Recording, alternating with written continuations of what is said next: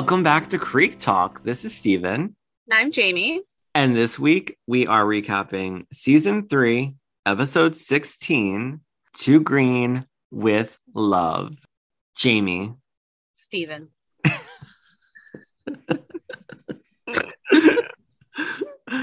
so I am currently on vacation in Bethany Beach, Delaware, and I'm having a cut water lime margarita from a can. And um, I'm still recording an episode with you because I really, really am crazy. and we had planned on staying in tonight. And I was like, well, I'm not going to waste my Wednesday night then. And I watched the episode real quick, which is very rare for me to do. but here we are. And we're So- recording this episode. So, all right, a few things while I unpack this here. Um, first off, happy birthday. Oh, right. Yeah, it was my birthday. Thanks. First off, happy birthday. Uh, second off, happy vacation. Guys, just so you know, I did ask because you really did not have to record with me today. I was not going to be mad about it. I know you're never mad. You're like, whatever. Like, you sure? Okay, it's your vacation. It's what you want to do. And thirdly, where is Justin during all of this?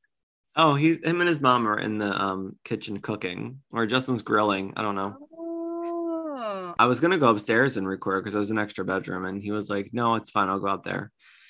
So I have this whole room, and I got like a desk. I'm not sitting on my floor. I have an actual chair.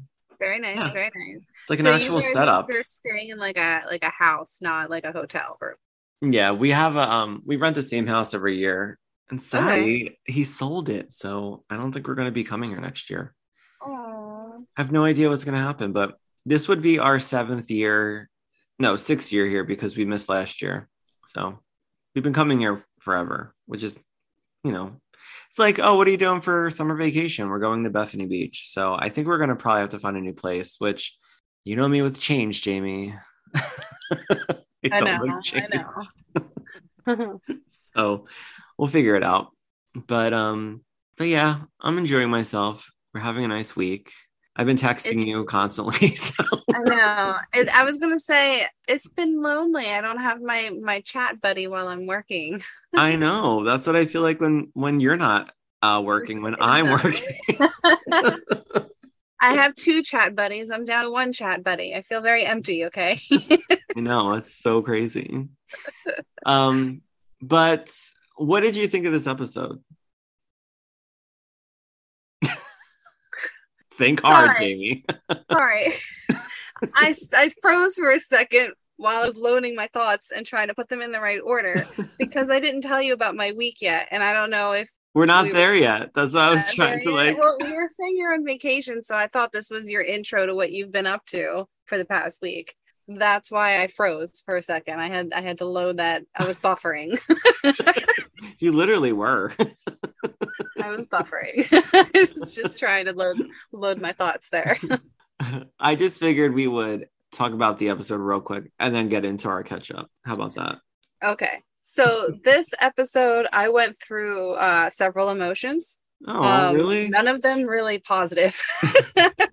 Until towards, yeah, I'm not the biggest fan of this. I, I'll get into it when we start to um get into this. Only be all right. let- I'll just read to you my first initial thoughts, okay? Because I I wrote them out in sentences as they were occurring, so they're not like specific details, but you're gonna you got you're gonna laugh. Ready? Okay. Okay.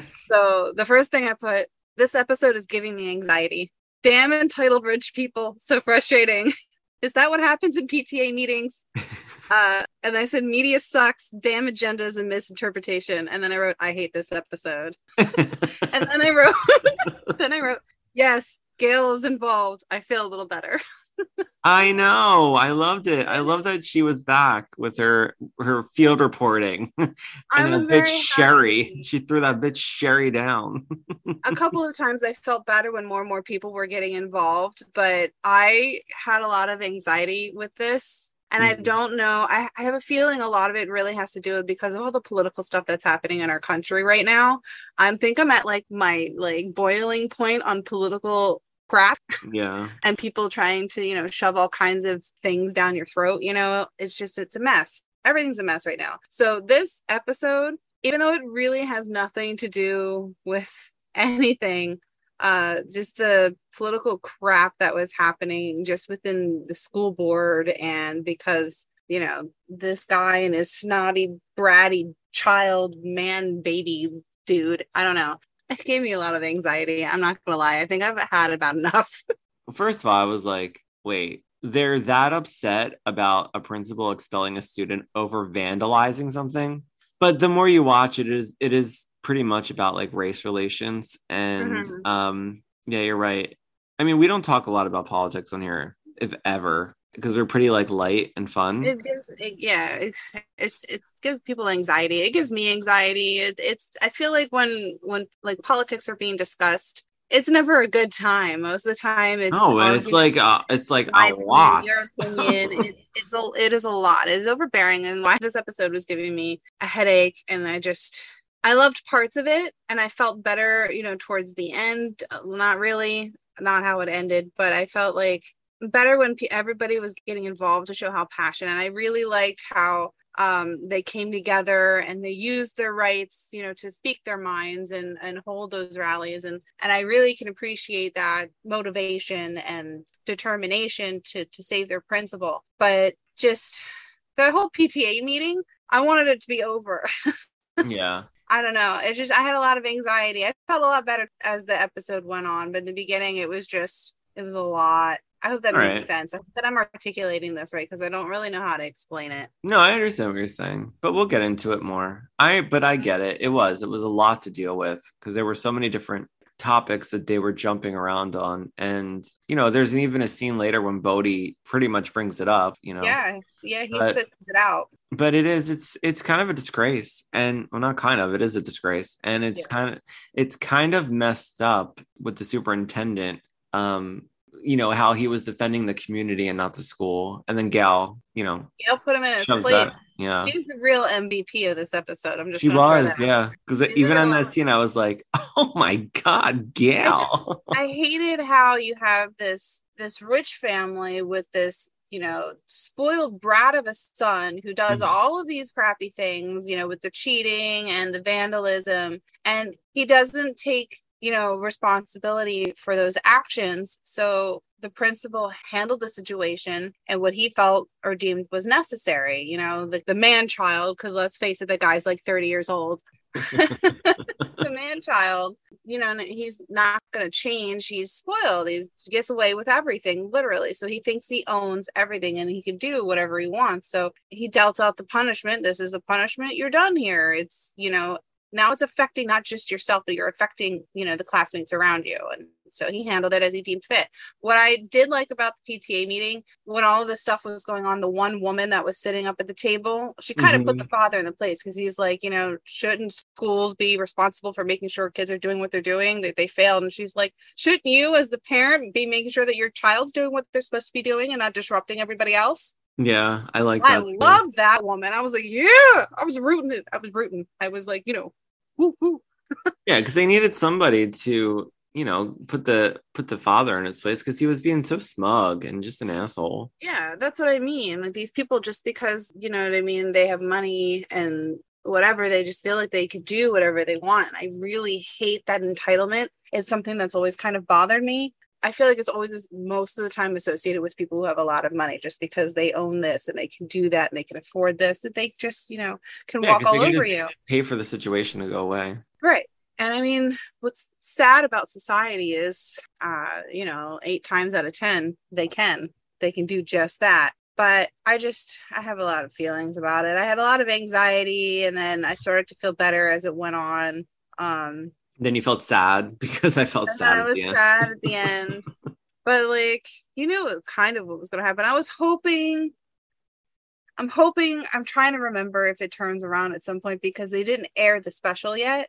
That kind of throws the the superintendent or whatever under the bus, where he kind of walks himself into a corner with when she addresses that. Yeah, Um, they haven't aired that yet, so they might bring him back. And I wish I could remember. I was I don't remember, but I have a feeling that this is done. He's done. he's done. Him and Nikki are gone. can't- Maybe I'm just wishful thinking. This is like me watching this all over again because when I watched this season the last time, I was so focused on Pacey and Joey that everything else was just white noise. Yeah. So, by the way, I cheated a little bit and I read the description for the next episode, and it is the episode I have been waiting for. You guys, I hope you were ready for this because next episode's going to be a fucking blast. Oh, is that the one where they make out? Yes.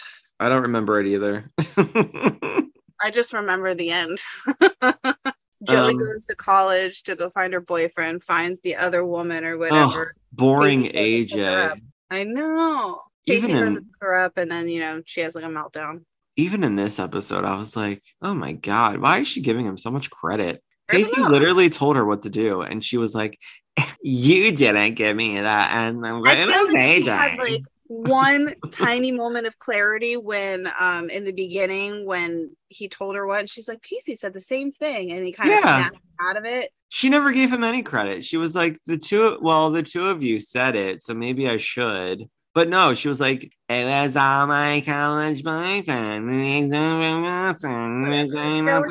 really likes AJ, and Hey, you know what I thought this whole episode was about? They hired this actor or created this character of Principal Green just so later down the line, Joey could have an episode where she creates a protest in a rally.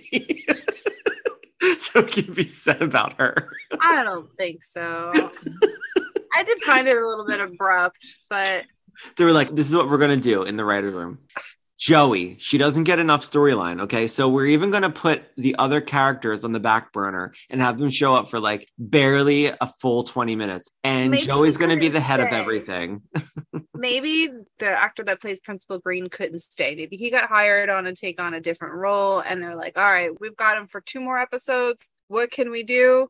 Oh, we're gonna put this kid on the list. He's gonna do a bunch of bad shit." And he's gonna get kicked out, and then there's gonna be a lot of backlash where Mr. Green's gonna have to, Maybe. you know, I don't know. I'd have to put in his Google it and find out. and leave. That's the only thing that I can think of. No, I personally think that they brought him on because they wanted to have a story and all that stuff. Maybe that's where they went in the writer's room because they didn't know where else to go with Principal Green because they, they had all these like big plans for him because he was such a big deal in the beginning of the season. Remember, he was in the, the pep rally they had and he was like, I'm here for the students. And You know, he was a good so character, funny? though. What's really funny, I feel, is around this time, I feel like even with the Buffy show that was out, in the beginning, nobody really cared about the principal. But then as the seasons kind of went on, the principal became more standard. You start liking them, you know, until one got eaten by a bunch of hyen- hyenas.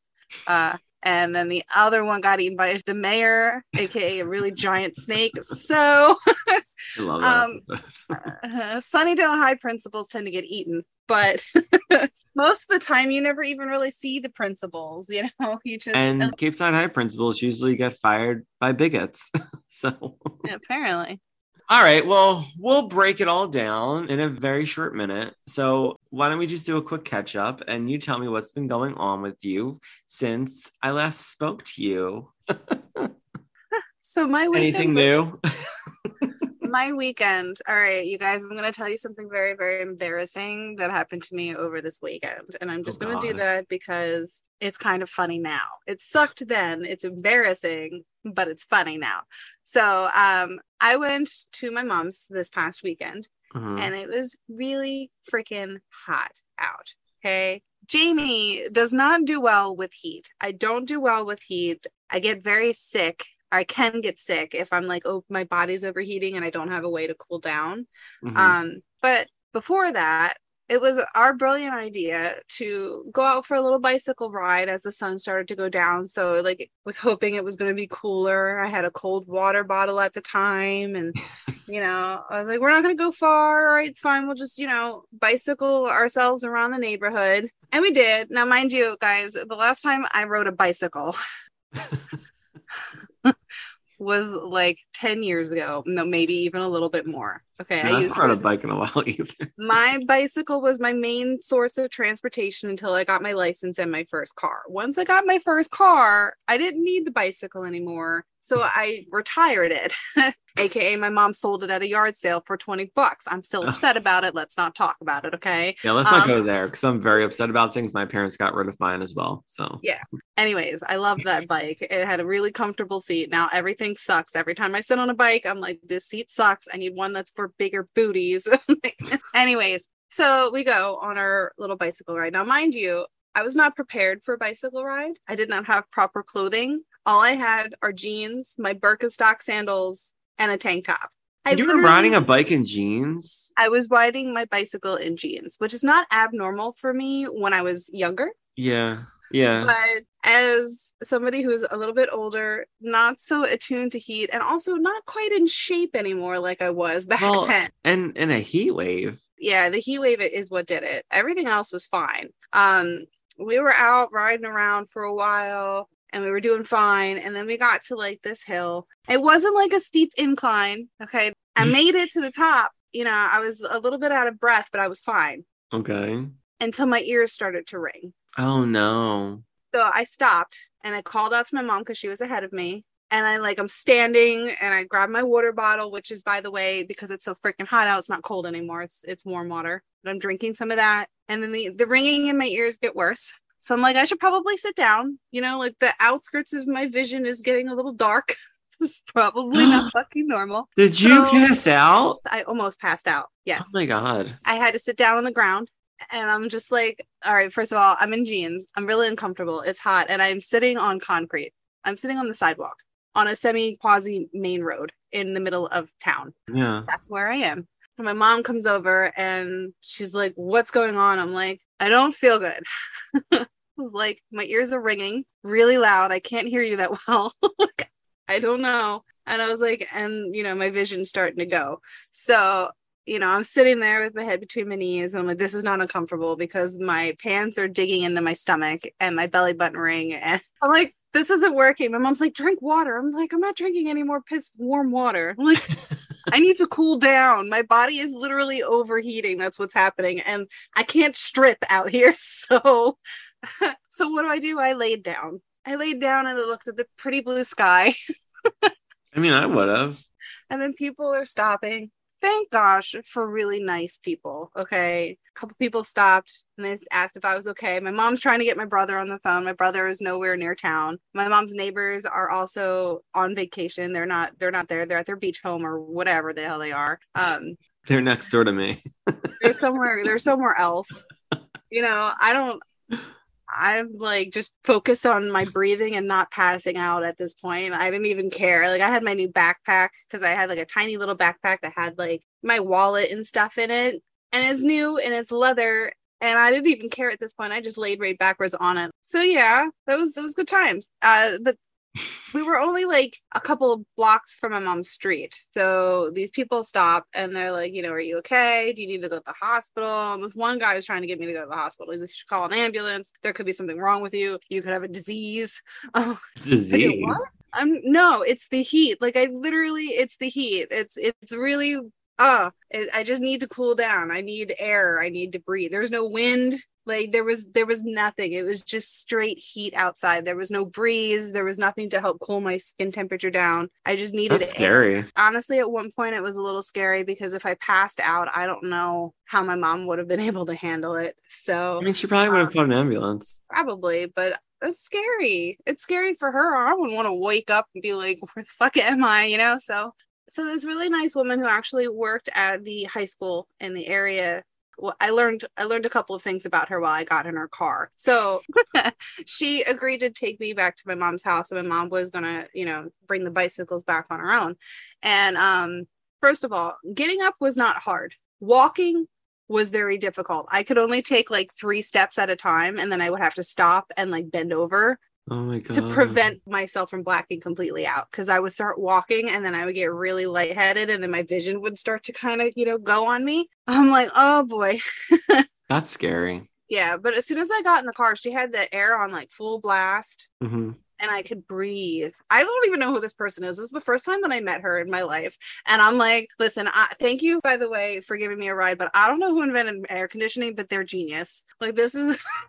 Here's your chance. Give oh. her give her a shout out. I'm sure she's heard of us. Ma'am, if you are listening to us, you are amazing. Okay. I don't remember your name. I think it was Jess or Jen or You're a godsend. You're a godsend. Okay. You're a beautiful human being. So thank you so much because I probably would have laid on that concrete staring at the sky for at least another 15 minutes until my body cooled down enough for me to stand up and walk.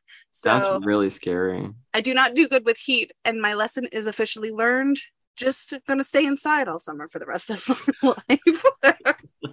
no, for real. I need to move somewhere where it's like in the 60s and 70s all the time, and then I would be happy because that's like my ideal temperature, apparently. Well, that's scary, Jamie. I've never had that situation before where I felt like I was going to pass out or I felt like Yeah. I couldn't control the situation, Yeah, especially in heat. Like. I've, I've, Heat I think I can deal with heat pretty well. Heat's my number one enemy. We're not friends. We are not friends at all. I cannot handle it, I guess. If I am not, if I don't have a way to cool down my body temperature, it's it's not uh it's Ew, gonna yeah, and drinking that warm hot water was probably doing all I had left. My water was not cold anymore. All I wanted was like ice cold water with ice, Yeah. ice chips in it. Like I wanted frozen water. That's what I wanted. Well, thank God that person drove by and was able to take you home. Yeah, thank thank goodness for for people who stopped to make sure I was okay. I think somebody thought that I, if I heard overheard them correctly, um, while I was focused on my breathing and you know the clouds and the birds flying over my head, um, they asked if I hit my head. I think once I laid down all the way, people were really concerned that I like fell off the bike, but I did not fall off the bike. I stopped because my ears started to ring and I needed a break. And I'm like, oh, I should probably sit down. So I had the forethought to make sure that I wasn't going to actually pass out while standing. I have seen somebody do that before, and that is not fun. Um, Yeah, they just they fall like a bag of rocks. like a Yeah. bag of yeah, like a bag of bricks, more like it. And then just the sound that you hear of somebody just collapsing is so scary. It's not fun. So that was my embarrassing weekend. But on the plus side, I got home on Sunday and I was able to watch at least a handful of hours of Lollapalooza, and J Hope killed it. Oh, you killed it, sir. I'm very proud. I'm so proud. It was awesome. It was fan freaking tastic. It gave me chills a couple of times. And it was so awesome to hear Army singing along to his songs. And it was great because occasionally like they would like catch him in those moments where like he could hear Army and they'd smile. It was so exciting. And anyways, I loved it. I loved it. I fucking loved it. It was great. Can I mention that I loved it? Did you love it, Jamie? I loved it. I loved it so much. It was great. All right, good. I'm glad. I'm glad that you went from one horribly bad situation to a very positive, uplifting one. That's amazing. yeah, that's pretty much how my life goes. I have to tell you, I'm really feeling this this margarita. I Oh haven't checked to see how much gosh. alcohol's in it. You know what's so funny? I don't think you've ever actually drank on our show on the show. I did like once in the beginning. You It's- did? I thought you had a Red Bull each and every time. No, I had a um the very first episode I had a um uh Loverboy, which is like sugar free like tea seltzer thing. I don't know. Uh this is 12.5% alcohol. Is that bad? Is that good? I don't know. That's great.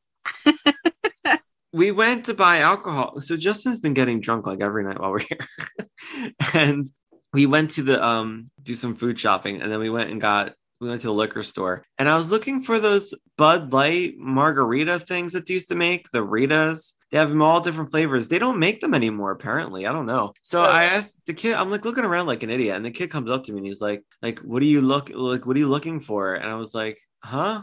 Oh, I want margarita like margaritas. And he said something. I go, no, like canned margaritas. And then he points me to these things. They're called Cutwater. And there's only four in a pack, and it was like $13. But I was like, yeah, that'll work. I grabbed them. and um, this is the first one I've had since I got them, but I feel really good right now. Jake. I'm very happy for you. So this is going to be a fun episode for all around. I might be drunk by the time I'm done this.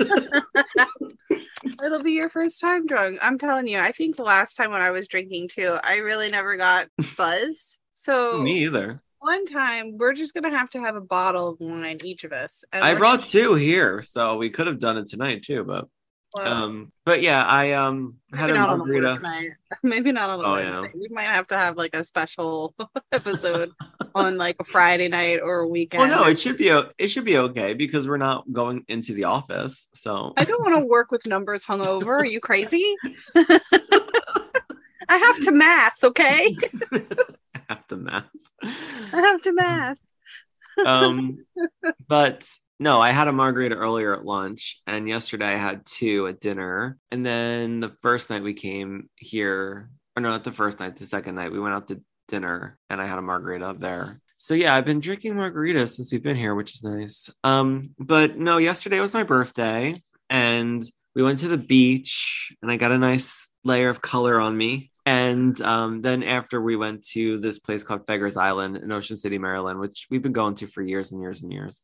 And um, we watched the sunset, and then we ended up getting a nice table outside. And I ordered, we ordered food and had drinks, and it was nice. And then we came home, and Justin got me uh, ice cream cake, and we sang happy birthday. And I've been trying to document it as much as I can with like fun pictures and posting stuff on my stories. And I was corny and posted a thing on our own Instagram saying it was my birthday. I didn't care.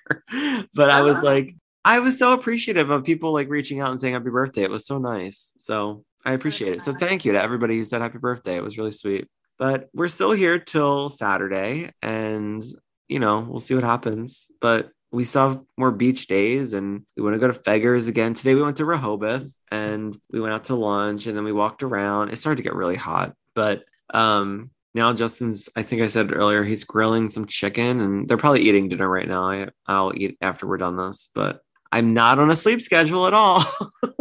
Oh boy. um no, it's been fun though. I'm so happy, Jamie, to just be away and to not have to worry about work or anything in my apartment or like I do miss my cats though, I will say that. Anytime I go away, they're, they're like the only well, I don't want to say the only thing that I miss, but uh yeah, I know. But I know what you mean. Like anytime you go away for extended period of time, I feel like my animals are like the first thing that I miss. Yeah. yeah, it is funny because we're so used to them sleeping on our bed or like, you know, feeding them every morning, but it's been nice not having them wake me up the way they wake me up. So Mm. Birthday. Feliz cumpleaños a ti. Feliz cumpleaños a ti. wait, what language is that? It's Spanish. Oh. I am now officially 42. 42. 42. I am 32, you are 42, and we are in the twos. Oh, wait, you know what I did last night? Uh, you drink. so, so wait, um, me and Justin are on this group on Facebook. It's like real gay life after 40 or something. And I pretty much troll it because there's such fucking weirdos in this group.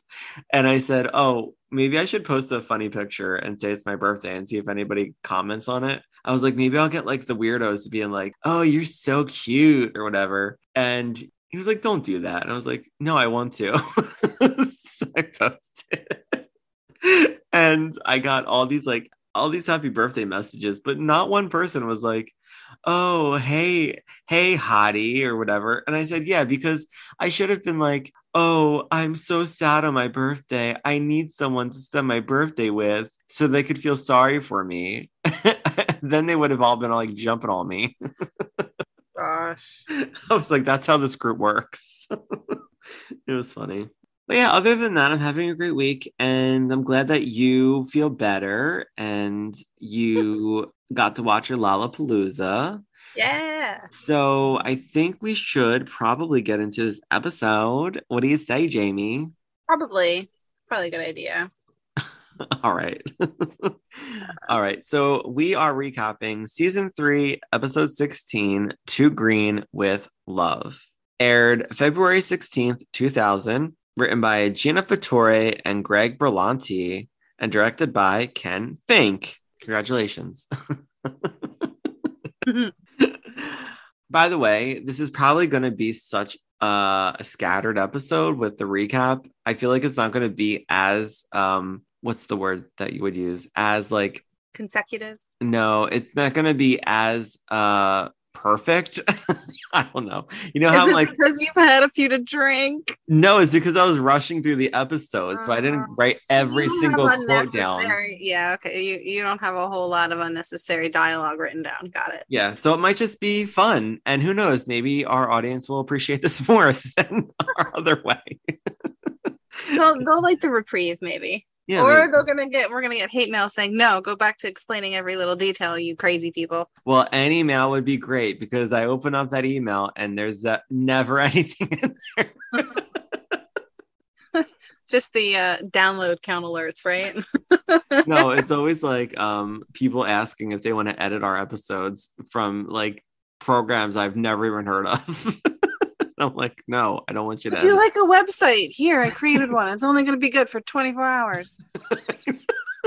what? you're like, you're like, oh wow, they even put up comments, and I said, Jamie, they were all like bots. they weren't real. These aren't real. Why would I want a website with fake reviews? Jamie, it's not real. We're anything but fake.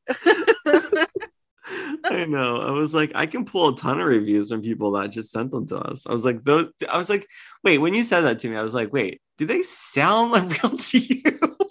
No. So made up. So frustrating. They were like, oh my god, the hosts are so powerful, and and I was like, we're powerful. Have you met us? I don't think that's the right word to describe us.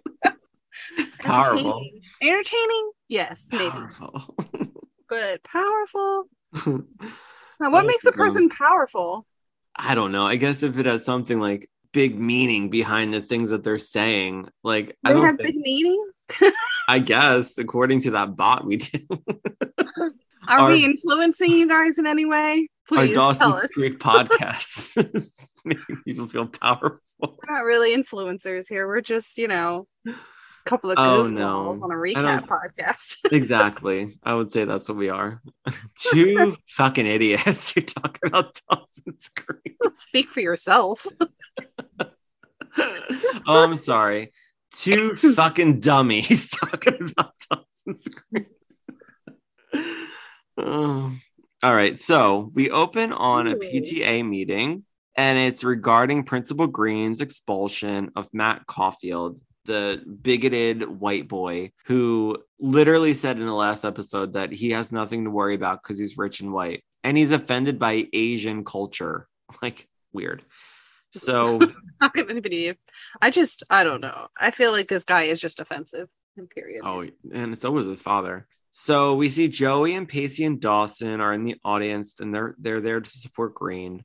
And the head of the meeting is the superintendent named Dr. Fielding, and he wants Principal Green to reconsider his decision. And he later says that Principal Green has final say on on his decisions, which makes no sense. So like he totally contradicted everything he says. But then later in the episode, he's like, "Well, we gave him a choice." but he really didn't. They were like, you either change your change what you did or you resign. Yeah, and then when Joey brought up, she's like, "You threatened him." No, we didn't threaten him. We gave him a choice. Yeah, you gave him a choice to either change his decision or he has to leave. That's a threat. You were threatening because, It was like an ultimatum, yeah, exactly. Your like a forced or- ultimatum. That's terrible. It's just terrible. Like, who are you, sir? Who are you? A creep. That's what he is. Um. So we see Matt Caulfield's father stand up, and he says he says some bullshit about Principal Green being an outsider, and he has personal prejudices against his son. No, he doesn't. So Your son's he- an asshole. Yeah, his son has personal prejudices against Principal Green because he's black. Asshole. So then Joey gets up and she tells him all that it's ridiculous and the whole thing has been blown out of proportion. And then Dr. Fielding says, This is a PTA meeting, young lady, not a pep rally. First of all, is this what happens in PTA meetings? Teachers, parents, have you ever been to a PTA meeting? I've never Is this been what to y'all one. do? Because I've never been to a PTA meeting. I don't have kids, obviously. You know what? I think you can go on YouTube and look up random PTA meetings and you'll see the dumb stuff that they talk about. I might like- need to go down this rabbit hole because I'm Yeah. I'm crazy curious, I think that and I don't know if I'm ever gonna have children at this point. So oh my god, let's not talk about that. We've been talking about that a lot lately since we've been down here. Um, So Matt's father says that Principal Green's scare tactics and extremism of social justice are better suited for an urban war zone than our civilized community. And Joey says, You did not just say that. And I wrote, It's all very racial. So then Matt's father continues and says, Principal Green was doing his job at any capacity. None of them would have to be here tonight. So then another board member calls out to Matt's father and tells him that if he was doing his job as a parent, his son would still be in school with a file in the guidance office over an inch thick, pretty much. She says Basically, yeah. So then Joey says that Principal Green is a fair man. And Matt's father says, I'm sure it seems that way to you, dear. And then some of the other students whose families don't embrace. And then Joey cuts them off and she says, Don't embrace what? Or something like that. And then he says, Don't embrace the values. And then he's cut off by Dawson saying, You don't know anything about her family. And Dawson just wanted to talk. So then Dr. Fielding shuts everybody up and he announces that if Principal Green doesn't reduce Matt's expulsion to a reasonable sentence by Friday at 3 p.m., he'll be asked to resign. So Pacey says Fielding's going to railroad Green into changing his decision. And Dawson says either that or out of town. And then we get the opening credits. also, I had to watch this on Hulu, so I had to listen to the old theme song. I listen to every time because I watch that on here. It totally threw me off.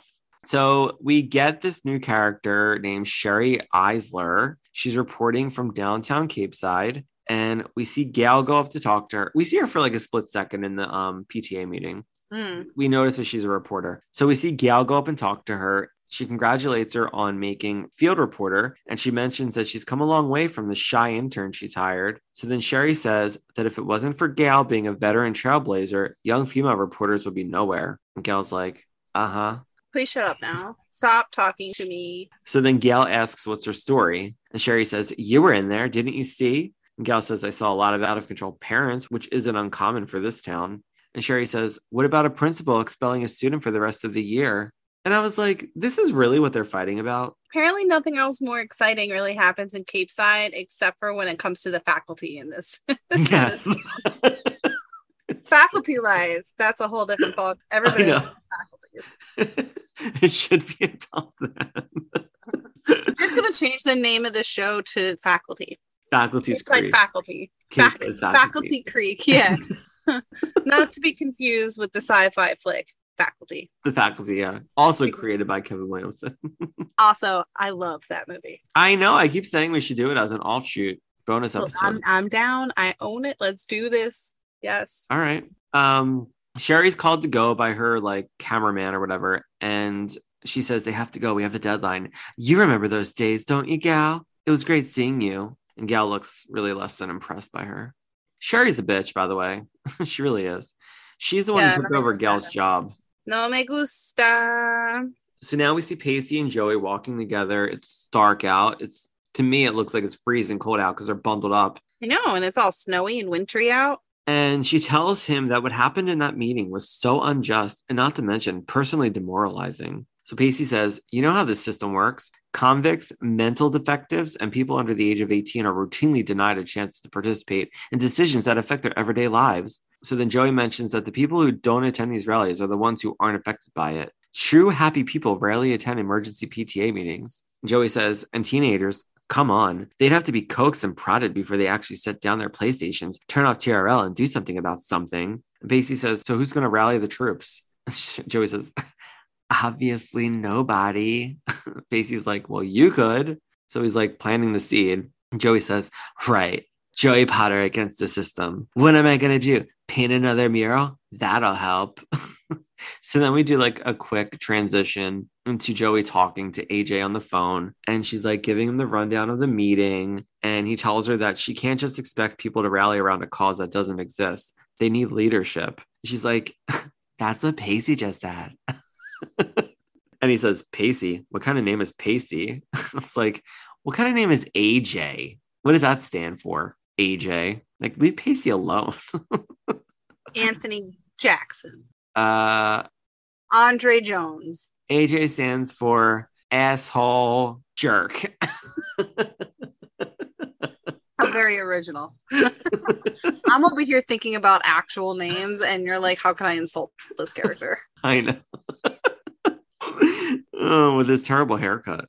Uh, well, you know, it was the uh, early 2000s at this point. It was the 2000s. It was like just turned 2000s. Y2K, baby. They're like, give me the Y2K haircut. Give me the Y2K haircut. I might know, spontaneously combust. Robots were supposed to take over, or what was it? We were supposed to have like a big crash or something with computers. yeah, I they said all the computers are going to stop working. And like, yeah. I remember that. I remember we turned Somebody ours was off. reading way too deep into the Mayan calendar. or whatever it was. I think it was the Mayan calendar. I calendar. think it was. I think Yeah. it was my account. The I end of the world was supposed to happen like three times already. oh no, who's the other guy who does all that stuff? Um Nostradamus. He like told the future. Justin had that on one night and I was watching it and he was asleep. Fascinating, isn't it? I was so creeped out watching it because I was like, wow, those things actually did happen. I love the History Channel. I know. That's what it was on too. the History Channel is fantastic. Even when it's got aliens on it, you're like, wait, what? But you know, Oh well, he wait. So Justin said the other night that he woke up or he had a weird nightmare about like aliens and stuff, and I said, Justin, it's because you were watching it last night. I said I woke up to watching it. I was like, you probably heard it in your sleep. I have really crazy dreams when we watch certain stuff. Um, I had a really crazy dream the other night. I'm trying to think of what show Terry was watching, but while I was falling asleep, it was uh, was it zombie related? Oh, you know what? You know the new Resident Evil. yeah, It, it's not bad. It's good. it's not I mean, bad. It's not bad, but it's so like story based and less zombie like. Yeah, it's about it's the girls. Resident Evil. It's about the girls more than like anything else. I, anyways, it, that's not what we're here about. But um, I Terry was watching it while I was trying to fall asleep, and I had weird dreams. Now, mind you, weird dreams is normal for me. I dream about all kinds of weird stuff. It's you know, I read really weird books. So dreams about zombies is not uncommon, but this one was especially weird, and I'm trying to remember what made it different. This is not the first time that I've had dreams where, you know, zombies were in existence and I was, you know, kicking ass or running for my life. Oh my god, if a zombie apocalypse ever occurred in the middle of the heat wave, I'm screwed. Oh my god, you would never. I'm gonna pass out and get eaten. Like somebody's gonna have to carry me. What do you? You know what I always wondered on the like thought about on The Walking Dead when I watched it. How many times I was gonna die? I like, think "Oh, I would probably survive a pretty decent time. You think? Yeah, I'm pretty sure I'd die. I think I would survive. Yeah, I would probably. I probably wouldn't be. I, like like I don't barricaded myself in my house. I wouldn't be killed by a zombie though. I would be killed by like one of the like humans that is People, trying to like kill everybody. psychos. Yeah. I always had zombie dreams. It's so Mhm. weird. I've had so many zombie dreams where like zombies are trying to kill me. I remember my first ever zombie dream. Do you want to hear about it? We can blame Pet Sematary. Oh my god. Was there a child coming after you? No, my cat. oh my god. When did Pet Sematary come out? When was that In, released? like I feel like it was like in the 90s. it was definitely in the 90s. Hold on. Pet so funny. Cemetery. Oh, it was 89. So that I watched it not that long 89. ago. It was in 89. I wasn't born yet. All right. So I had to have been I wasn't born yet. huh. Um, I don't know, six, five, maybe a little older, maybe eight. I was somewhere in there. Okay. Somewhere in there. you were under think- 10. I was under 10. I don't think that I've ever actually been able to watch the movie from start to finish just because animals and death don't sit well with me. I Mhm. like, you know, those weird zombie movies and stuff, but I can't watch what's that one with um was it I Am Legend Oh with yeah. the dog? I can't Yeah. watch that movie. I watched it till I got to the dog scene. I'm like, I'm done. As soon as they start killing animals, I'm done. Um Well, he has that's why I didn't mind the one where they were on the mall because the dog was able to navigate through the Oh yeah. That is a good one. And I'm like, I, all right, I can I can get behind the this zombie movie. You know, they don't attack the furry creatures; they just want the human flesh. That's cool. I will never forget the dream. It was my cat Angel, and she looked like one of the dogs from the first Resident Evil movies, like skin coming off of her, and like she was missing chunks of her body, and literally she like came to attack me. Ew. That's what I dreamed about. That's what I dreamt about. Me that. fucking twisted. Okay. Literally have had weird dreams ever since. So I've adapted. I write them down now. Some of them turn into really cool little stories that I can make. Out of the five stories that I have on ideas, guess how many of them are about zombies? Five. Uh, no, like three. It was a trick question. Not really. It was just a question. You made it a trick question. No, I, I, I always make everything so difficult. Yeah. um, one has to do with camping. The other one is kind of like an urban thing. I can picture it in my head, but it's not like camping. The one, the one was literally we were at like a campsite, and my brother got bit. Oh God. Oh, that's what I was trying to say. And like, if I was in The Walking Dead, like the real life Walking Dead, and I saw somebody that I knew or loved, and they were a zombie, and I was still alive, like, how do you deal with that? Is that I weird? don't know. I don't Weird. know. Like, if You I saw like to not have somebody walking by me, and uh, or like a zombie, and I was like, I'm like, I have to really kill them because I don't want them walking around like a zombie, you know. And then you'd have to kill them twice because they're already dead. imagine the like mental strain that people would go through during a zombie apocalypse. I think you like, would eventually trauma. get through it though, because you're it's like it's a totally different world and you just have to like survive. Adapt Yeah, adapt.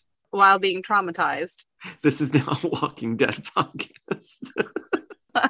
No, we can't. I can't get through the Oh. Walking Dead show. I think I got like four seasons in and was bored out You're making like three more shows, Jamie. One of Uh, them they has Rick and Michonne. Let it die. It's, It's never going to. It's going to continue forever. literally, you know, rinse, wash, repeat is all. They're making-. Jamie, they're making another another Fear the Walking Dead season is coming out with Madison, who they never should have had fired. Uh, a Rick and Michonne spinoff, and then a Maggie and a Negan spinoff. And then they're ending the third, the final Maggie and season. Negan. Yeah, and they're ending the final season this fall. It was Wait. supposed to be over already. I thought. Why Maggie and Negan? I don't know. You got to watch it. I am not caught up with it, but I was all caught up, and then another Didn't- season started, and I didn't thought it was over. Wasn't Negan the one that killed Glenn? Yes. Why would Maggie and Negan? You have to catch up. I got caught up and it's all confusing now. Yeah. So Maggie, anyway, I'm very but angry at you. but let's get back to Dawson's Creek. That is a betrayal to Glenn. I can't. He's probably gonna marry him now. Watch. I can't. or they're gonna have they're gonna have sex or something. Watch. I hate them. I hate them all. No, I don't care. I'm not gonna watch the show ever again. I'm over it. Well, you sounded really concerned about I will not watch it anymore. I really have no idea. I got to the whole when they killed off Glenn. That was pretty much the start of the end. Oh my me. god, wait. So when I was all caught up in it because I watched it every week, and then Justin binged it, and when he saw that episode and he saw that he killed Glenn, he was like, Are you kidding me? He I was so it. done. I was like, I I know was that was my reaction. I couldn't believe it either. I was really But- angry. Was and I knew it was gonna happen. My brother read the comics and he's like, "This Yeah. is pretty much what's probably gonna happen." I And assumed thought- as I well because I have the But- comics too, but like I didn't think that they would actually kill him. You know, Oh man, I was so mad. I loved Glenn. I know he was such a good character. He's fantastic. Uh, anyway, but back to the show that we're recapping today. Okay, Mm. ready? Are you ready? Starting over. that was a good tangent. We haven't had one of those in a while. I know about another show. about many shows. We talked about a couple of things. So this week we're recapping season three, episode 16. Um, so Bessie interrupts Joey and she tells her that she's going to want to see this. And she's like, What, Bessie? I'm on the phone with my college boyfriend. What the fuck do you want? And she's like, No, really, come over and see this. So then Joey goes over to the um see the news on the TV, and that bitch Sherry Eisler is reporting some backwards ass story about what was going on in the um the PTA meeting. Like it's all opposite of what was actually happening. So then they they even show a clip of Joey at the PTA meeting and Sherry says something like and the young woman who started this whole thing had to say this about Matt Caulfield. And she says, This whole thing is just ridiculous. And she was like, That's not what I meant. she was like, I know, sis. Bessie's like, I know, sis. I hate that she calls her sis. It's so stupid. Um, But yeah, the whole news story is totally out of context. Joey's pissed. AJ's still on the phone with her and he pushes her to start a rally and he says, Show them that you're the one to be heard.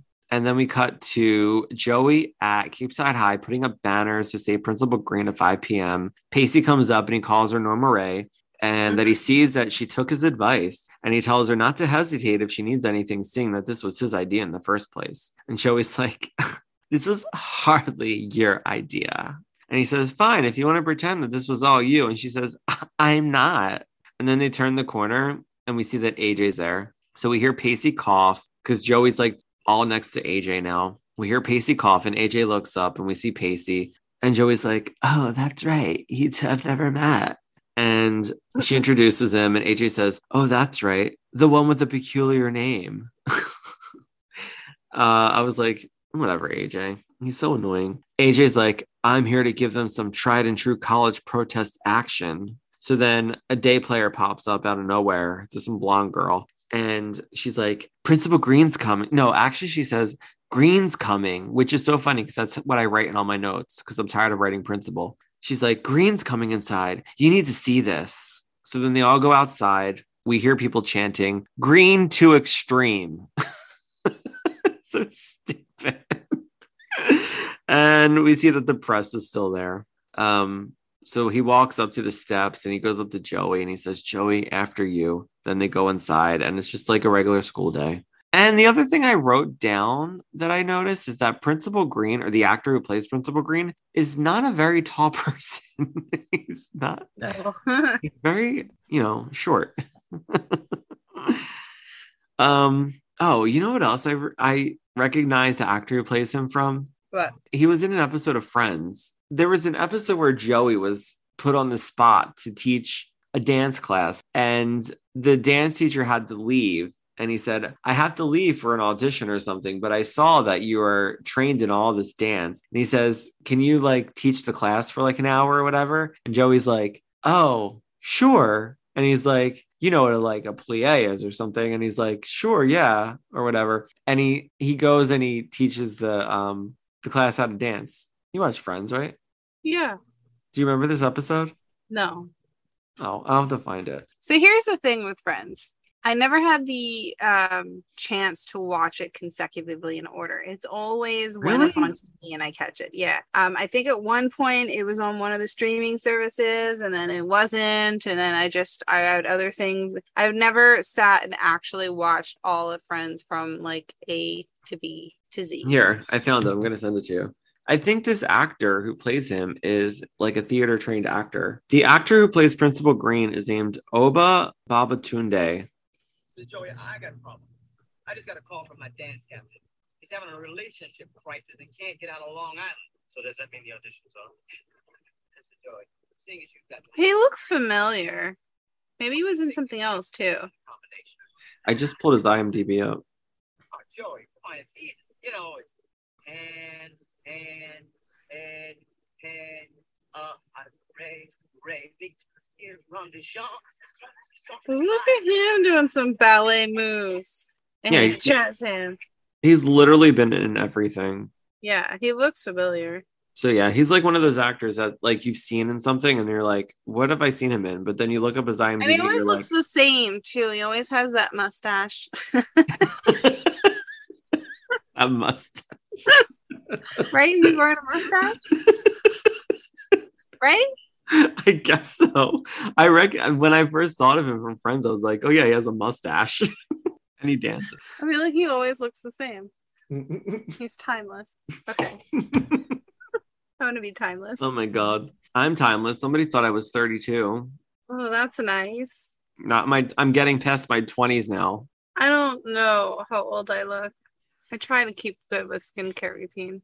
If I just met you, Jamie, I would say you were a very young 47. Fuck you. How about that? I feel like I'm so offended. I'm just kidding. You look you look younger than me, Jamie. Oh, I am younger than you, Steven. Okay? I meant. by 10 years. I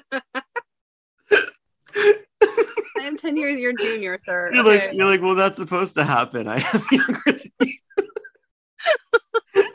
I meant to say it like, well, you know, you look younger than me because you're younger than me. oh, sheesh. Let's get back to the show, okay? Before I say anything else stupid. Go back to your margarita, okay? I know that's my problem. I might have to get another one. You need to slow down. We've been doing this for like an hour now. I'm still drinking it. Um, all right, so we cut to Gal and Dawson. She's at her new restaurant because remember, Mitch made him become, he says, an indentured servant to her. So, like, he's there helping her set up the restaurant. yes.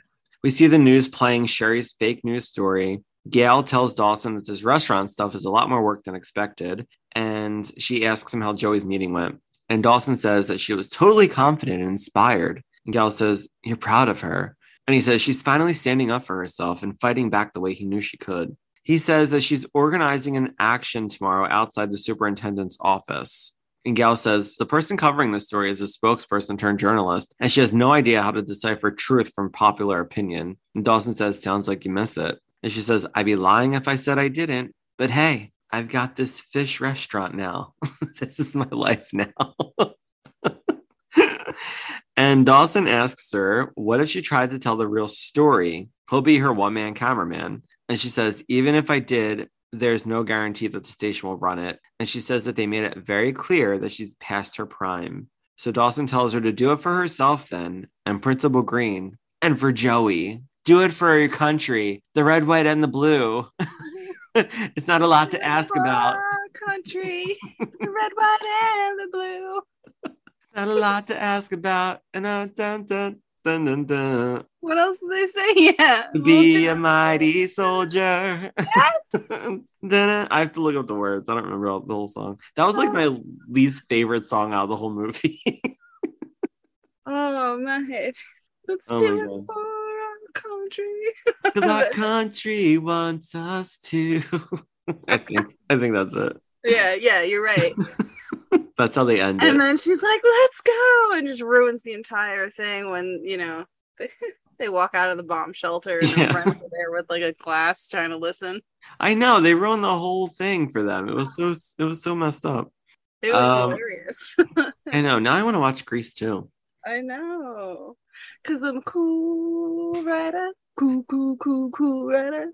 This I is not the first uh, time we've talked about Grease 2 on this R podcast. I D E R. I want to see. O O L. I'm my own cool rider. Okay. Just kidding. I can't do tricks. Get to tricks on a motorcycle. on my Harley. Oh yeah. yeah, you do have a motorcycle, duh. that would make sense. Yes, yes, I do. So, look, see, once again, just go. Um. All right, so it's the next day, and they're at that new rally that that Joey is um having. Joey says that they barely have enough people to start a softball team, let alone change the world. So then we see Pacey with AJ. AJ thanks Pacey for the coffee. He says hot coffee's good for morale. And Pacey asks where's Joey. And he says she's getting ready for her close up. He says, She's great, isn't she? She's a born leader. And Pacey says, Oh, she's a peach, all right. So then Gail tells Joey that she's going to ask a series of questions and she's like setting her up to interview her or whatever. And we see Sherry come over and she asks Gal what she's doing. And Gal's like, Oh, I'm interviewing my side of the story and hopefully the station will put it on. Blah, blah, blah. Like she tells her everything. I would have been like, Get the fuck away from me, I Sherry. know. She's so honest. I know. And um Sherry and then Sherry tries to be a bitch and she's like, Is this for cable? She's such a twat waffle. She- so then Sherry cuts to Joey real quick while Gal's still talking and she's she asks if she could have a follow-up interview and Joey says, In your frosted blonde dreams, Barbie. I wrote that like- down. I thought that was hysterical. I was like, yes, I want to use that insult. I think she said something after that. She was like, Too mean. Because Joey's such a, you know, pun She's queen. ass. She's a punk. She's a pun queen. She's, a, she's so punny. when people think of Joey Potter, they, they think of how punny she is. oh my god. All right. So now Pacey tells Joey that the superintendent wants to see her, and AJ says that it's the first sign of resistance falling. And Joey's worried. She says, Why don't I get that feeling? Pacey says, because Fielding is an unscrupulous jerk who cares more about job security than what anybody out here thinks. And he says he's only going to threaten her. And he tells her he doesn't think that she should go in there. So then she asks AJ what he thinks. And he says, I'd go. So then Joey literally goes like this to AJ. She's like, understood. And then she goes in and like sees the fucking superintendent. I was like, if I was Pacey in this moment, I'd be like, fuck you, bitch. And I'd like leave. I'd be like, you can just like deal with this boy until you're over him, and then you can come back to me. yeah, but that's not how Pacey Pacey works. I know, but still. Pacey is better than that. He is above all of that. He is there for one reason, and that's for Joey, whether or not she's recognizing it or not. No, but don't you think it's kind of uncharacteristic that they're making her look to AJ more than Pacey when you don't think so? So here's my thought process on that. Um, Tell me, Jamie. Joey doesn't have a whole lot of experience with guys. Her Mhm. first boyfriend was Dawson. Correct. Second boyfriend is Jack, who's gay now and a friend. This is her first actual boyfriend, and he's in college. So in her mind, he's more Oh. knowledgeable. You know what I mean? He he's Right. he's aware of what's going on. He's smarter. He's got more uh, wisdom, I guess, than just her high school friends. So to me, she's looking up to him, and also she's in a relationship with him. So she's trying to listen to him and take him seriously, and that's what she's doing. Yeah, you're right. That I know. Once again, that makes a lot more sense. That's What just how I see it. That's my opinion. That's my, you know, and that's my take on it. What does that say about me?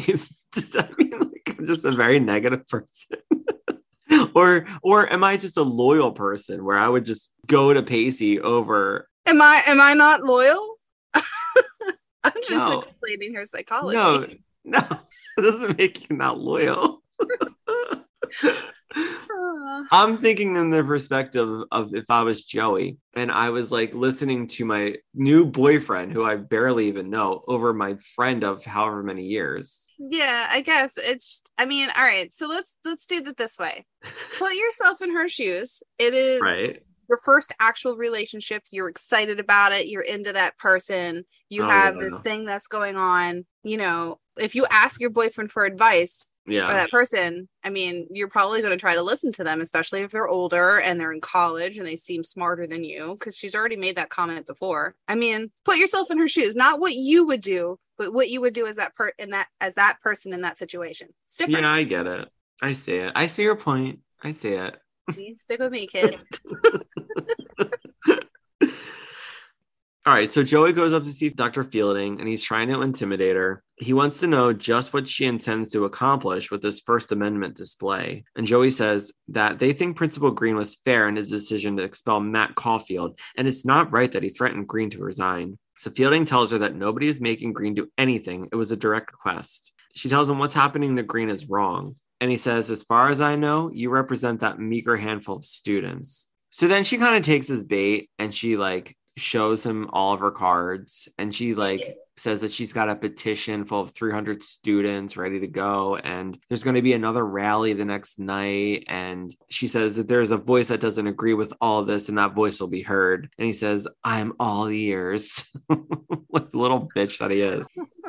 So then he says shouldn't you be going back to uh class since you're cutting class before you get detention or whatever and she says who's cutting class i'm not sick with a cold and she gives him like her joey potter smirk like yeah. He kind of puts her on the spot. So she made up this whole thing about, you know, division. having all of these people sign the petition and having another rally. So she just kind of made it up because, you know, she really didn't have anything else planned aside from what they were currently doing. Uh, Yeah. So him putting on the spot really kind of motivated her for sure. But I like that last jab she got at him. Are you going to get in trouble? You should probably hurry back to school, like clean this up and go back to school before you get in trouble. Who's going to get in trouble? I'm at home sick. All right. All right. so she has monkeypox. She's like, I could do this all day. Yes. She just got over COVID. Now she has monkeypox. Ugh. I mean, express those rights, you know, just do it in a in a manner in which you're not injuring anybody or disrupting anybody. No, she's really smart about it because she's Yeah, Joey it the Potter. right way. smart. There's a right way and a wrong way to protest, okay, people? Well, even the people who protest the right way still get beat by the cops. It's crazy. Have you seen that shit on the news? I try not to watch the news that much. Political, anymore. political. Let's not get Political anxiety, Political. okay? Let's not talk about it. All right. I'm just gonna buy an island and then I'm gonna live on that island I know. with me, Right? myself, I. Right? Yeah. I agree You with can you. come to. Let's be gonna- neighbors. We'll be neighbors. We're just gonna make our own laws. we can have a boat and we'll go on a boat together. It'll turn into a weird Mr. Ballen story. oh my god, I was telling Justin's mother about Mr. Ballen and she got scared because I was telling her about the Fox Hollow Farm story. And um, now every situation that I'm in, I'm like, that's the beginning of a Mr. Ballen story. you really need to stop with this. This I haven't been listening to him because he's not good for your health. no, I haven't been listening to him because one, I'm all up to date with this stuff, and two, uh, the past couple of stories he, he's had aren't like super scary. They've just been like real life stories about like. are they not super scary, or are you just getting numb to it now? baby. You're just completely numb to the stories now. You're I'm like, not- oh, oh, I'm not scared anymore." That's fine. It happened last week too. I know. Oh wait, that's the story I just heard. It's the same thing. I swear I could have read this a minute ago. I mean, how many different ways can somebody murder someone? I think I've heard it all now. Just call Mr. Bond's YouTube page. He'll tell you. Now we're with Gail and Dawson. They show up to Principal Green's house for an interview. Oh, by the way, this is what I forgot to say in the beginning. Matt Caulfield's father makes a comment about Principal Green being better suited for an urban war zone. yes. Principal Green lives in a fucking mansion on the creek. Like, he's got a mansion. This guy is a tool, a complete grade A douche. I was like, are they really judging him? Because it has to just be because he's black. I think that's what they were trying to say without saying it. Yeah, because I was like, he's he's like as rich as they are. I- We've seen their He house. does really well for himself as the principal of a high school. yeah, and his and the scenery on his his front porch is insane. Give me a break. pretty. So yeah, Principal Green has no idea that this interview is happening, but Dawson said that he spoke to Nikki earlier and she agreed to it. Nikki says that she just wanted him to have an opportunity. I just wanted you to have the opportunity to tell your side of the story, Daddy. And he still declines. He says that he knows his truth. It's not his job to prove to people that he's a fair and decent man. Now we cut to the students all together helping Joey at the Potter B&B. We see Andy walk by on the phone giving a thumbs up and I was like, "Oh my god, I totally didn't realize that Andy was even in this." I was really happy in this scene because it felt like everybody was back together for the most part. Yeah, well, at this point I thought, "Oh, Jen's not in this episode again." And then she shows up later. So, Yes. in like 2 seconds. um Pacey's concerned that Joey lied about having a petition for signed by 300 students. And AJ says that she had the bluff. How else was she going to get his respect? And Joey's like, it'll be fine. I just need to know what to do. So Pacey says, a petition is easy to fake, but for a rally, you need actual bodies. And AJ's like, those are problems. We need solutions. So then Jen shows up. Isn't he the uh, most senior out of everybody in this little this of a group? I don't know what he actually did. He didn't really do just- anything. The advice he he just first he recycled Pacey's advice, which isn't his fault. He didn't know. Okay, and then the second thing that he did was go against Pacey, which is what prompted Right. this whole issue to begin Right. with. Right. So he, you know, and she listened to him, and now both of them are coming to Pacey for more advice. Exactly. What is happening here? These are problems. We need solutions. Well, aren't you the college boy? Where's your solutions? Put your thinking cap on. Let's go, Because go, we go. are we are giving tried and true protesting from the college perspective. Because I'm AJ, the asshole jerk. Ajax. Ajax. he's, Ajax, he's a toilet cleanser. He's a cleanser. He's the toilet cleanser. That's exactly what he is. Ajax, the toilet cleanser. He'll clean your toilet. That's not as good as he's used, he is for. Pretty much at this point, yeah. um, all right. So then Jen shows up out of nowhere and she says she has solutions. Pacey said something about using the internet, and Jack posted something on the um, Capeside boards or whatever. And then Andy's doing it the old fashioned way by getting the word out. We see Andy on the phone. She's happy that she blackmailed somebody. And I was like, well, Andy's back to her old tricks. Yeah, she's good at that. Jack comes up and shows Joey that he created a new flyer. He just wants her to approve it. She's like, whatever, it looks great. And he's like, it doesn't matter. We already ordered 500 copies. Joey's like, how are we paying for that? And he says, Pacey knows a guy that they're getting it for free.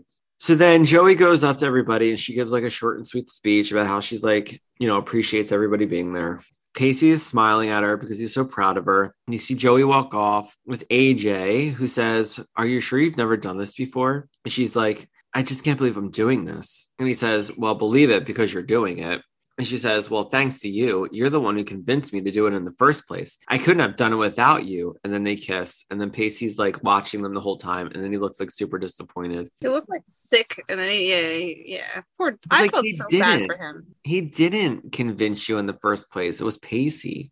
Like, Joey, why are you being such a bitch right now? This is what's been happening so far, though. Joey gets advice from Pacey. She ignores Pacey. Joey gets the same advice from her boyfriend. She does it. Who gets the credit? The boyfriend, because she's the one that he's the one that she was listening to. It's not even like they're having sex. So weird. Um, so Jen asks Pacey if he's okay, and he says, Yeah, he's gonna go hang up flyers. Bessie pops up. She just got off the phone and she says someone told her that having high school students use her place of business as their point of attack against the system is not the best way to keep her business afloat. And Joey says, I don't get it. And Bessie says, You don't do you. You never do. I was like, Oh God, why is she mad now? It's so dramatic. Why? Because people are like looking down on her for having all these kids. So this is what bothers me about this, right? She's feeling pressure. Bessie's feeling pressure from the community because they don't like that all of these kids are using the B&B as their like hub for planning their, you know, their expression. Um now me, if it was my B&B, I would be so proud to be like, yes, you can use this area, this space. You guys are young high school people, you're determined, you're passionate and you're using your rights to express that in a, you know, in a positive and respectful manner for your principal. Yes, use my space. Do that. Let me support you. What do you need? You know, like that's the type of person that I would be. So I I feel a certain type of way for Bessie handling the pressure the way that she is because now she's mad at Joey instead of just being like, yeah, and I thought Bessie was gonna hang up the get off the phone and be like, and I told them to like shove it up their butt. You know what I mean? And That's the fact that she was like visibly upset about it bothered me a little bit. I understand the pressures and you know her wanting to make sure that the business doesn't suffer and image and and whatever. But I feel like this would be a good image to have because it shows that you're supporting the youth. You're supporting, you know, collected teenagers who are doing something good. yeah, like she should be proud of her. like it's not like she's hoarding all of these, you know, useless kids that are high school dropouts and they're just on drugs all the time and need a place to, place to crash. Not that saying that that would be wrong either. You know, you're helping the youth, but what I'm saying is she's using her B and B to allow these kids to create these. You know, to spread the word about what they're trying to convey. I, I just, I don't understand why she was so upset. Well, we cut to a scene with Joey, Bessie, and Bodie. They're cooking dinner, and Joey tells her that it's probably just a joke done by Matt Caulfield himself. And Bessie's worried that the bank is going to take their house because they're, you know, they had to remortgage the, the building or whatever. Yeah. Which I'm glad we we figured that one out. and Joey's getting upset. They just want to protect themselves. And Bessie says, "Why defend a man who won't even defend himself?" And Joey says he shouldn't have to. Bessie says, Are you sure of that? You sure this kid doesn't deserve another chance? And Joey says that everyone agrees that Matt should be expelled. And Bessie says, So everyone is up in arms over nothing? And Bodie says that it's because green is not white. If he was, there wouldn't be this level of anger and hostility and misunderstanding. Bessie's just being a bitch and she leaves. Yeah. And we see AJ come in and he interrupts them and he tells her that he's leaving. She says, You can't go now. And he says, But he has to go. He has work to do. He has to grade papers, some bullshit. I don't know. He's like, You can do this on your own, Joey. You got this. I'm pretty sure he's going to see his uh his actual girlfriend. Probably That's what I think. the one she discovers next week. Yeah. So he tells her that she's already surrounded by good people, including Pacey. We like see- every time he brings Pacey up, oh, that Pacey character. Oh, you have Pacey. yeah, it's almost like he's like Le- Are you more- trying to like Yeah. prepare her and drop some hints because you know you know this relationship's not gonna last? I'm just saying. Yeah, he's in college. He's like he's keeping his door open. You know, whatever. Um, Options sure open. His door open. we cut to Pacey and he's stapling flyers up against like a telephone pole and he's really angry. Jen finds him and she tells him maybe he should talk about it. He says he has a problem and she says, Yeah, it's obvious. So then she got him to open up and talk about Joey. He says he is falling for the worst possible person he could fall for. And he asks her what she would tell him to do. She says, Impossible situations are only made better by doing something about them. And he says, So what do I do? Declare my love to her so she could laugh in my face? I don't think he says the word love. I think it's just declare. Like, so I should declare myself so she can laugh at his face because he he knows at least at this point in time it's not it's not a good time. I mean, what is she gonna say? Uh, thank you. I have a boyfriend. Like, I think I understand him, but at the same time, he's probably not gonna feel better until it's out there. Well, Oh, anybody would. Yeah. So he compares himself to Ducky from Pretty in Pink. And Jen says that the question is Are you going to stand by her in a very Ducky like fashion, or are you going to let hurt feelings and pride prevent you from being a friend that you so innocently purport yourself to be? And he tells her that it just hurts, that's all. And she says that it's not pretend anymore. We cut to Gail and Dawson interviewing Fielding. Dawson's like, Why are we interviewing him? Like, why do we have to interview him? And she says to show both sides of the story. Otherwise, we would we would be just like Sherry, showing one side and total bullshit because she's in it. She was a, a intern who got promoted to my job because I left for Philadelphia. So then Fielding says that Green has until Friday to rescind the expulsion or he needs to resign. And Gal says, Isn't that the same thing as Green expelling Matt Caulfield? Is firing their principal what's best for the students? And he says, It's what's best for the community. So then Gail hands him a paper and, and she asks him to read the uh, first line. And he reads it. And it's a contract for the superintendent of the schools, which is his concern for the students of the school, not the community. So then he like realizes what he's reading. And then he gets up and he says that the interview is over. And this is when I said Gail is the real MVP because that woman does her homework, man. Yeah, she did like a real news story because she knows what she's doing. her- yeah, she did research. She actually did her job. And I love that she had it on video because he was trying to turn it into something that he had nothing to do with. You know, Yeah. like he had nothing to do with the community, he had everything to do with his like relationship with the students, not the community. So Exactly. He's supposed to do what's best for the students and the school, not the community. as a superintendent of the school, Right. That's his job. His job isn't the community. His job is to make sure the school is on the up and up and everybody's getting what they need. And they were with the green. So if that was the case, since that was the case, wouldn't you say Dr. Fielding is kind of a racist himself? I don't know if that would make him racist. I think that he just might also be feeling the pressure from the Yeah. community and the backlash that he's getting because of the decisions the principal made. Yeah, that's true. When powerful people with money come into play and start throwing a fit and a fuss, it's harder for the people up top to stay. Um, what's the word? In charge. No, I don't want to say genuine, but it's hard to keep them honest yeah. because the easiest thing would be to give in and to let it go. But the easiest thing is not always the right thing. Remember that, kids. All the children that listen to our podcast. All you parents out there, bestow upon them Jamie knowledge. This is our PSA PSA. for the week. PSA for the week. Um, so now we're with Nikki and Principal Green. She's on her way to the rally and she tells him that he should go with her. And he says that he did the right thing and he's angry, but if he shows Matt Caulfield one second of his anger, he's not going to like it. So he doesn't want to show his anger towards him to make him like that. Oh, he's like the angry black man. Do you know what I mean? Yeah.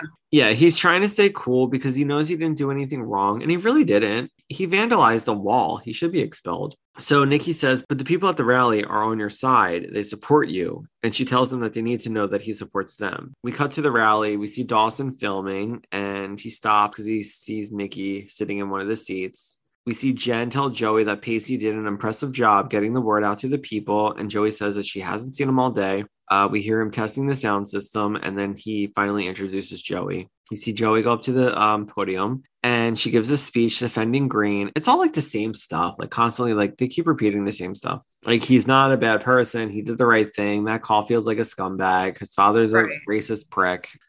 Dr. Fielding's an old closeted gay man who just needs to be let go from his job.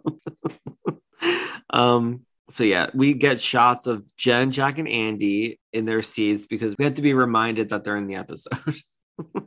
Joey says that she wants to talk about how Green has made their lives better. And she kind of like opens it up to the floor to everybody. But not Mhm. everybody raises their hand at once. And then she says, I feel like I'm in Mr. Peterson's class all over again. And I was like, oh, that was a fun callback. They got a couple of she got a couple of laughs out of that too. They they were laughing because they they knew. Yeah. So after she said that, everybody started to raise their hand. Andy gets up. She says something. I don't remember. We see the kid from One Tree Hill say something. I was like, God, I wonder how much money he got paid to do that quick scene. and then Nikki starts talking. And as she's talking, we see Mr. Green enter the, or Principal Green enter the rally. So he finally goes up on the stage and he tells everybody that he had mixed feelings about going to the rally today and that he says that he nor Fielding will budge on this issue, so he'll be leaving. And everybody's like shocked. He says, but regardless of the situation, he thanks them all. And that's pretty much how we figure out that he's not coming back, you know, that he resigned, which is total bullshit. We cut to a scene with Jen. She's talking to Pacey, and he says, I feel like dog meat. She didn't even thank me. And she's like, She will in time. And she says, Every duck has its day. Just ask Henry. I just want to say Pacey is magic. He just makes fucking shit happen He does. every time. He really, really does. He's really transformed. Like I really have enjoyed seeing his character change over the last couple of seasons. You know, the first season he was the goofball nobody took seriously, and then he has since then just transformed into like this really caring and thoughtful person. He's not thoughtless, you know what I mean? No, He's he's very caring. he is very caring and very thoughtful, especially for those he cares about. Um, and in this case, it's really mostly on. I mean, we got to see his caring side with Andy. Mhm. He's really nurtured that caring side, and now he's he's doing it with Joey, but like in a different way. And I feel like it's with more meaning because nobody's asking him to do it. The same thing with helping them build the B and B, and then getting their name out there and getting people to to come and review the B and B. Like he's done so much that he didn't even have to do. Nobody asked him to do it. He just did it because he cares, and I can really respect that. I seriously love his character. I know I love him. I love him. Love him. I really am seeing his character in a totally different light than I did when I first started watching the show. He was sort of like this, like sex maniac, like se- sex obsessed He's a- teen. He was a teenage boy. I don't know. He was like the jokester, and then you know during season two, like you said, he was very caring, and now he's just doing things because he wants to do it because he really does love this girl. So yeah, it is. It's it sort of is like a nice evolution, but I know that he goes backwards at some point because he doesn't. We'll get into it later when we watch the seasons, but mm-hmm. yeah, it, I understand why he's a fan favorite, honestly. So now we cut to Bodie and Joey. They're leaving the, the rally together, and we see that Bessie's there. And Joey's kind of surprised to see her. And Bessie's like, Baby Alexander wanted to come see you. He's always talking about how his Aunt Joey is so talented and so knowledgeable. Ev- Even when you're not there, all he talks about is his Aunt Joey. And before that, Bodie asked her if she wanted to drive home. And she was like, no, not stick shift. And I was like, you just learned how to drive it. Why don't you just try? I know, right? So then Bessie's like, you're backing down from a challenge. That's so unlike you. And then Joey's like, all right, well, I'll drive home. If you insist. so she she drives stick shift home with a baby in the snow. Yeah, I don't know if I would have let her for being such a driver.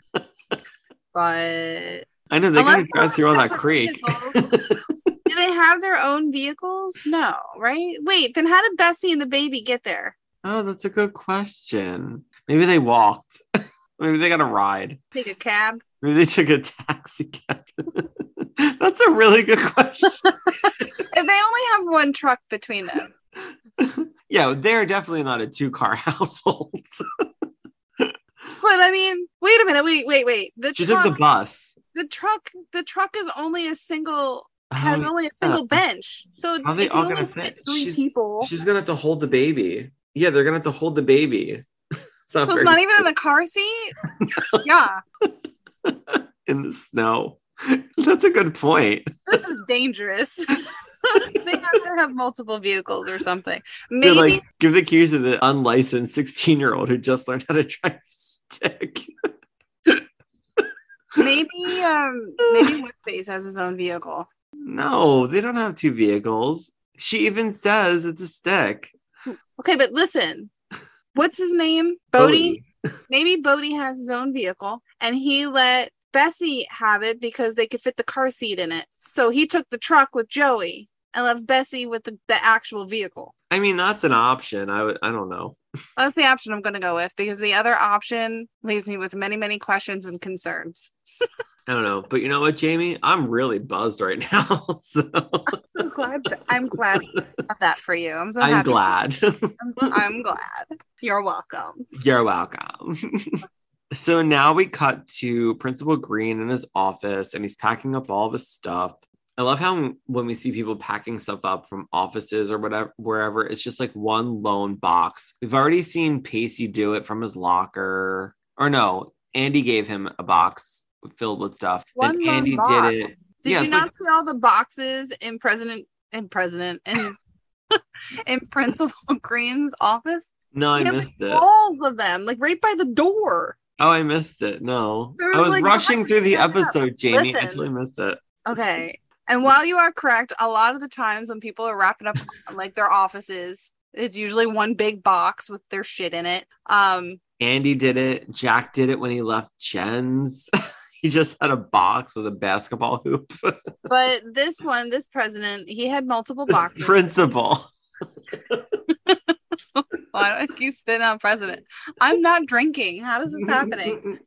The pre- the green here, green. green. Just call him green. I can't English today. Um, President Green. uh, Principal Green had multiple boxes, and you know what? Have you ever seen um the proposal oh yeah, I haven't seen it in years with though. Sandra Bullock and uh yeah, Ryan Reynolds. Oh my god, Ryan Reynolds. Anyways, uh, when she leaves her office at the towards the end of the movie, she had multiple boxes. She looked like she was moving out of a, an apartment. Oh, I mean, if I was leaving my office, I would have multiple boxes too. You've seen all this shit on my desk. Yeah. when I had to clean up mine, I had a giant box and I had a bag, a giant trash bag, because I could fit everything in the box. I'm not bringing all of that stuff back, by the way. I'm not either. When I go back, I'm taking half of it home. I know it. I have all of my stuff here. Um, but literally every Tuesday when I go back, I just grab More my stuff. notebook. Yeah, my computer, obviously, my notebook. I have a folder with some papers and stuff that I use, and um, like a a notepad, like a steno pad. That's it. Um, but anyway, so Principal Green is packing up his stuff and Joey comes in. She tells him that he could still change his mind. She just feels like she failed him and she starts crying. But he's like, Is that what you want me to do, Joey? Like, lie, give in. I'm not doing that. But he tells her that in all of his years in education, he has never felt more successful. And he thanks her for fighting for him. And he says, I guess it's time for me to go home. So then he goes to leave. And when he turns the corner, all the students are lined up and they all start giving him like a round of applause, which was nice. Um, It was then- nice. Yeah, it was sweet. The the horrible song they were playing during this episode. I have to find out what the real what the real song was, but the song that they were playing during this part was horrendous. I don't know why they don't even get me started. But um he walks Oh, by I Nikki. what? I said, "Oh, I wasn't going to." I will say, the entire time we were having this scene, and they were walking down the aisle, and everybody's clapping, you see like the entire student body. The only thing that I could think about is, my gosh, their class is small. Well, they had to get 300 signatures from the class. That's all them. Still small. That's not even. Small town. Yeah, I know. I keep forgetting. I mean, I'm not from like a big town, but I'm not from like a small town either. Did you notice who wasn't there? No. Henry. Henry's clearly a racist. He didn't want to be there to support. want to throw something at you. He wasn't I'm pretty there. sure this was just the senior body, not like the freshmen. The I think it was freshmen. all of them. They would all be there to support him. You would think so. But if that's the case, they have a really tiny school It's Capeside. of like 50 students. Capeside's a mysterious place. Eve was there at some point. Yeah, honestly, how are they going to have a college student just come in and just be like, "Yeah, I'm here," and nobody bat an eye? She like, where's your where's your pass? You know, did you did you at least stop in the office and be like, "Hi, I'm here"? No, this, you just walked in and you were just wandering around the hall. like, oh, she must be a new student. oh. Why is she I wearing mean, hardly anything? younger than the 30 year old senior that just got kicked. I know.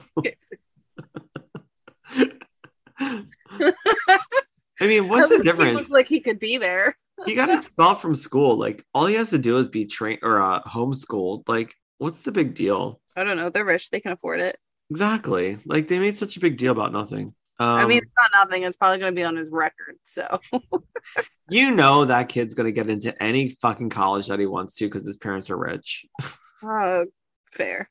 Um, so we cut to Gail. She's at a restaurant and we hear her on the phone, and she tells Dawson that they're going to run her story at the station. And she tells them that they want her to go down immediately to tape an intro to her story. And she tells them that they offered her to do some more of those like field reporting. And he's like, Great. Like, what are you going to do, mom? And she says, I told them I'll think about it and I'll give them an answer in 20 years after I'm done in the restaurant business.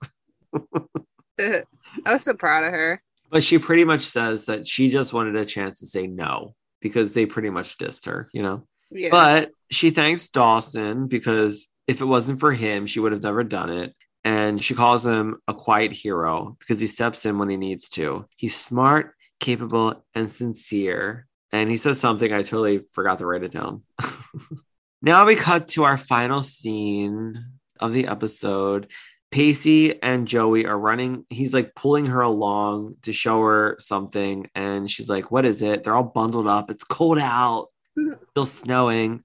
And he tells her that he bought her something. And then he, she's like, What is it? And they're standing in front of this like big wall. And it's a blank canvas pretty much. And he's like, I bought it for you. It was a hundred dollars. I want you to like keep, you know, practicing and experimenting your art.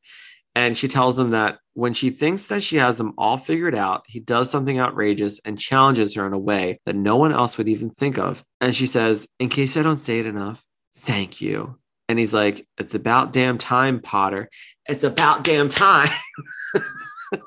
now, he didn't buy the wall. It's a rental, which I don't even know how that happens. Like, how do you just rent a wall? Is it that she's like- going to paint. She stares at it for a while and i remember for a while she actually doesn't paint anything on it. I don't know if she ever does or not. I don't remember. I think at one point there's an like an unveiling but i think it, even pacey says something to her like are you ever going to paint on that wall that i paid for you know for you to to paint? Oh, God, I don't even remember that. oh i'm hyper aware of these two I know that I have a picture of the actual wall from when we went to North Carolina. We took a picture of it. And even back then, I was very, very vague on the wall. I was like, oh, yeah, this is from that season three episode. but now I'm like, oh, I have a picture of that wall. so we're just kind of left with um, Joey standing in front of the massive wall with the paint can in her hand and the paintbrush. And we cut to the end credits. The next episode is called Cinderella Story. So that would be next week. Beautiful. Woo, so excited Yeah, it was a good episode. I really liked it. I thought it was, I really do think it was just sort of like an episode for Joey to show that she knows how to put on a fucking rally.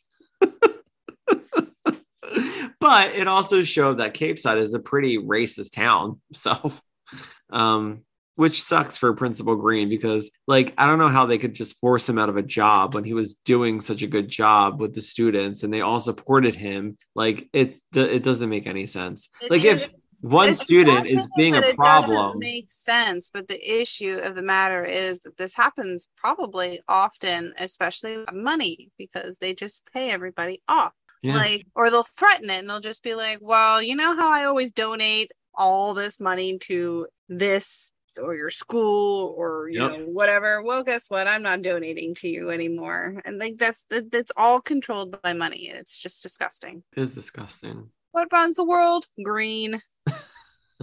Not the president. I meant the principal. Not Principal Green. not principal green. I mean like american dollars or whatever color your bills are in whatever country you are in i don't know well, we're in America, so we can just say we're in america, America. so i'm gonna say green but All right. Well, any last thoughts on this episode, Jamie? like I said, this one it was a mix for me. It gave me a lot of anxiety in the beginning. Um, I could do without this this episode. It was just sad towards the end. It was just a filler episode for Joey to have a, another plot point, and and the other cast members not to be in the episode. And I guess in a way it might also kind of set us up a little bit for the next episode. Like in this one, we got to see um Ajax run back to college really abruptly and we don't know why. In the next episode, we get to meet the other female. I can't wait to watch it now. yeah i'm i'm very much looking forward to it this was definitely a filler episode that we all could have done without i feel i'm All right. ready Well, but as our one year is almost coming to an end, our one year celebration is coming to an end. We just want to say thank you to everybody for still listening and supporting us. And it's been such a great year for our podcast. And we're still trying to like expand and make things happen. And we hope that you just like come along for the ride and enjoy it. So, you know, just stay tuned. We got some things coming down the pipeline. So, do you want to say anything? no no i i mean you took all the words out of my mouth we just really greatly appreciate you guys and we love you um All right. And on that note, Jamie, why don't you tell everybody where to find your bookstagram? sure you guys can find me at jlyn underscore book lover Beautiful. And if you would like to follow us on Instagram, you can find us at Creek Talk Podcast and on Twitter at Creek Talk Pod. And you can click our Linktree and you can find us everywhere. You can send us an email with some feedback or anything you would like us to read on the podcast at Creek Talk Podcast at gmail.com. Give us a five star rating and review on iTunes or Spotify or wherever you listen to the podcast. And please join our new Facebook group. We would love to have new members. And with that, Jamie, we appreciate you listening. We hope you all have a great weekend. And we'll be back next week with an all new episode of Creek Talk Podcast. I hope you guys are really excited because I'm really freaking excited because the next episode's going to be the best. Yeah, I'm excited Whoa. to too. All right. Mm, bye. I'm so drunk, Jamie.